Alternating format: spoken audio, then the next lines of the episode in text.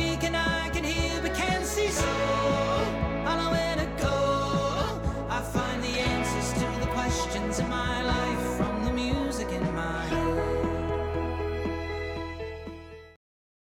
Welcome to the Resilient Insights podcast. I'm your guide on this journey, Joshua Baca, walking you through the intricate world of public policy, lessons in leadership, and the unexpected paths that life takes us on. I want to thank you all for joining my very first episode of the Resilient Insights podcast, which is a spinoff of my monthly newsletter called Resilient Insights. In that newsletter, I dive into some topics that are shaping uh, the debates in Washington and around the world, follow some key trends, and of course, dive into fun things that can make life better, easier, and more entertaining for everybody. So if you don't subscribe to my monthly newsletter, please do so by visiting my website, www.resilientpartners.us. If you're active on LinkedIn like myself and want to avoid the email clutter, you can do a one click on LinkedIn and get that uh, newsletter directly uh, to. In my monthly newsletter, I wrote the following. Observing the current debate over immigration and border security might lead some to believe that the policymaking process is fundamentally flawed. And you know, if you look at it that way, it's easy to kind of think that um, the process is flawed. Or it's equally important to think about how it has changed. And from my point of view, it has changed dramatically. And when I began and started Resilient Partners, I wanted to do things very differently in the government and public affairs space.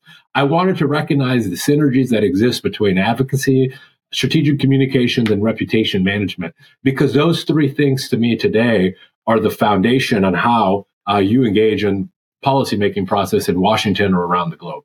And I think that when you observe the current debate over border security and immigration, it's really important to understand how things have so dramatically changed. And if you look at it through the lens of how policy was made 10, 15 years ago, or the Bush administration, or the Clinton administration, or the Reagan administration, the world has dramatically changed. There's three trends that make policymaking so much more different today. And I want to start off with a couple of what those trends are. First off, all politics has become national, and that deeply influences the policymaking process. The second is how we receive information has dramatically changed and happens at lightning speed. We all get the alerts on our smartphones. We listen to podcasts like this. We follow Twitter or TikTok or wherever we get our information, and we could see in real time how information is being spread.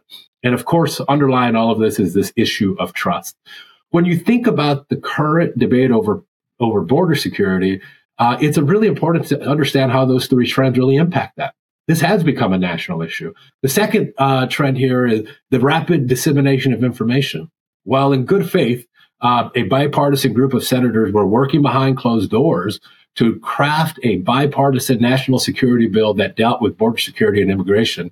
Opponents of that legislation were actively framing it and spreading information quicker and faster than those who were crafting it. Immediately when the bill was dropped, Speaker Mike Johnson of the House declared it dead on arrival. And it shows you how the uh, inability to quickly shape the environment really backfired. Um, and then the third thing here is trust. I think when you think about um, this idea of trust, well, there probably wasn't a significant amount of trust of having three senators working behind closed doors in good faith uh, decide a major issue like this. And when you take those three things together, it was such a perfect storm uh, on how this debate has played out. And so when I think about the future of this, it's this debate in particular that heavily influenced my thinking and the desire to start resilient partners. We are a government and public affairs firm we are doing things different. We are trying to redefine the field of government and public affairs. We're doing so by helping our clients find those synergies between strategic advocacy, strategic communications, and reputation management to navigate this path forward. I spent a lot of time talking to a lot of smart people on what I think this field was going to require. And I came up with three core principles that guide us that really are a response to those three trends that I mentioned. So let's recap those three trends. Policymaking is national. Rapid dissemination of information and trust is critical.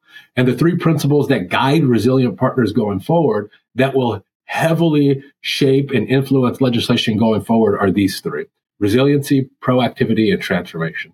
In this world of national policymaking, resilience is the prerequisite to success. You have to play the long game if you want to be successful in policymaking. The second element to this um, deals with this idea of being proactive.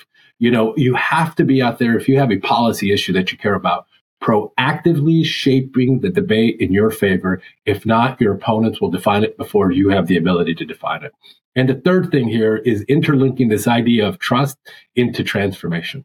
If you're able to generate trust by things you're doing as a company, and organization, you have the ability to turn your individual business priorities into broader societal transformational movement that really um, will be critical to helping you yield the success that you're looking for. And most importantly, probably the business certainty and the public policy making landscape. And when you look at those three things happening, those three key principles, you could see how the current debate over border security and immigration really violated all three of them. So, you know, where do we go from this? Well, I also wrote in my newsletter that in an ordinary legislative environment, a bill enjoying broad support from Senate Majority Leader uh, Chuck Schumer, Senate Minority Leader Mitch McConnell, President Biden, the Border Patrol Union, and the Wall Street Editorial Board would have a strong chance of success. Despite all of that, that is the old traditional way of making policy that is no longer relevant. So, you know, where does that all leave us today? Well, since my newsletter came out, I did, there have been some important updates that occurred. The Senate did release their bipartisan uh, national security bill that, you know, made some major changes uh, to both border security and immigration and funded a variety of global challenges that we're currently engaged with. Uh, that legislation did not move forward. In fact, uh, it stalled almost immediately, largely because of the trends that I outlined as to why that was going to be the case. I could have predicted this from a mile away. Um, the Senate did move. They passed a bipartisan piece of legislation that basically included all of the funding for our global challenges and excluded all the provisions for border security and immigration.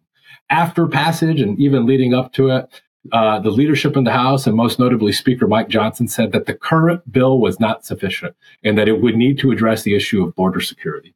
So it kind of leaves us with the key question is where are we going with this broader debate? Well, that's a really good question.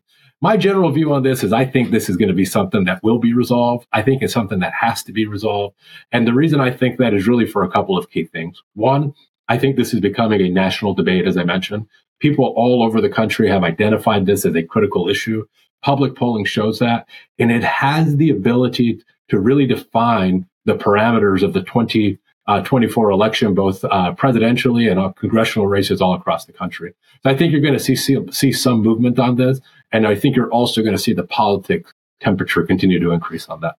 The second thing is I think you see Democrats moving a little bit more to the center and closer to the Republican points of view on this in Congress.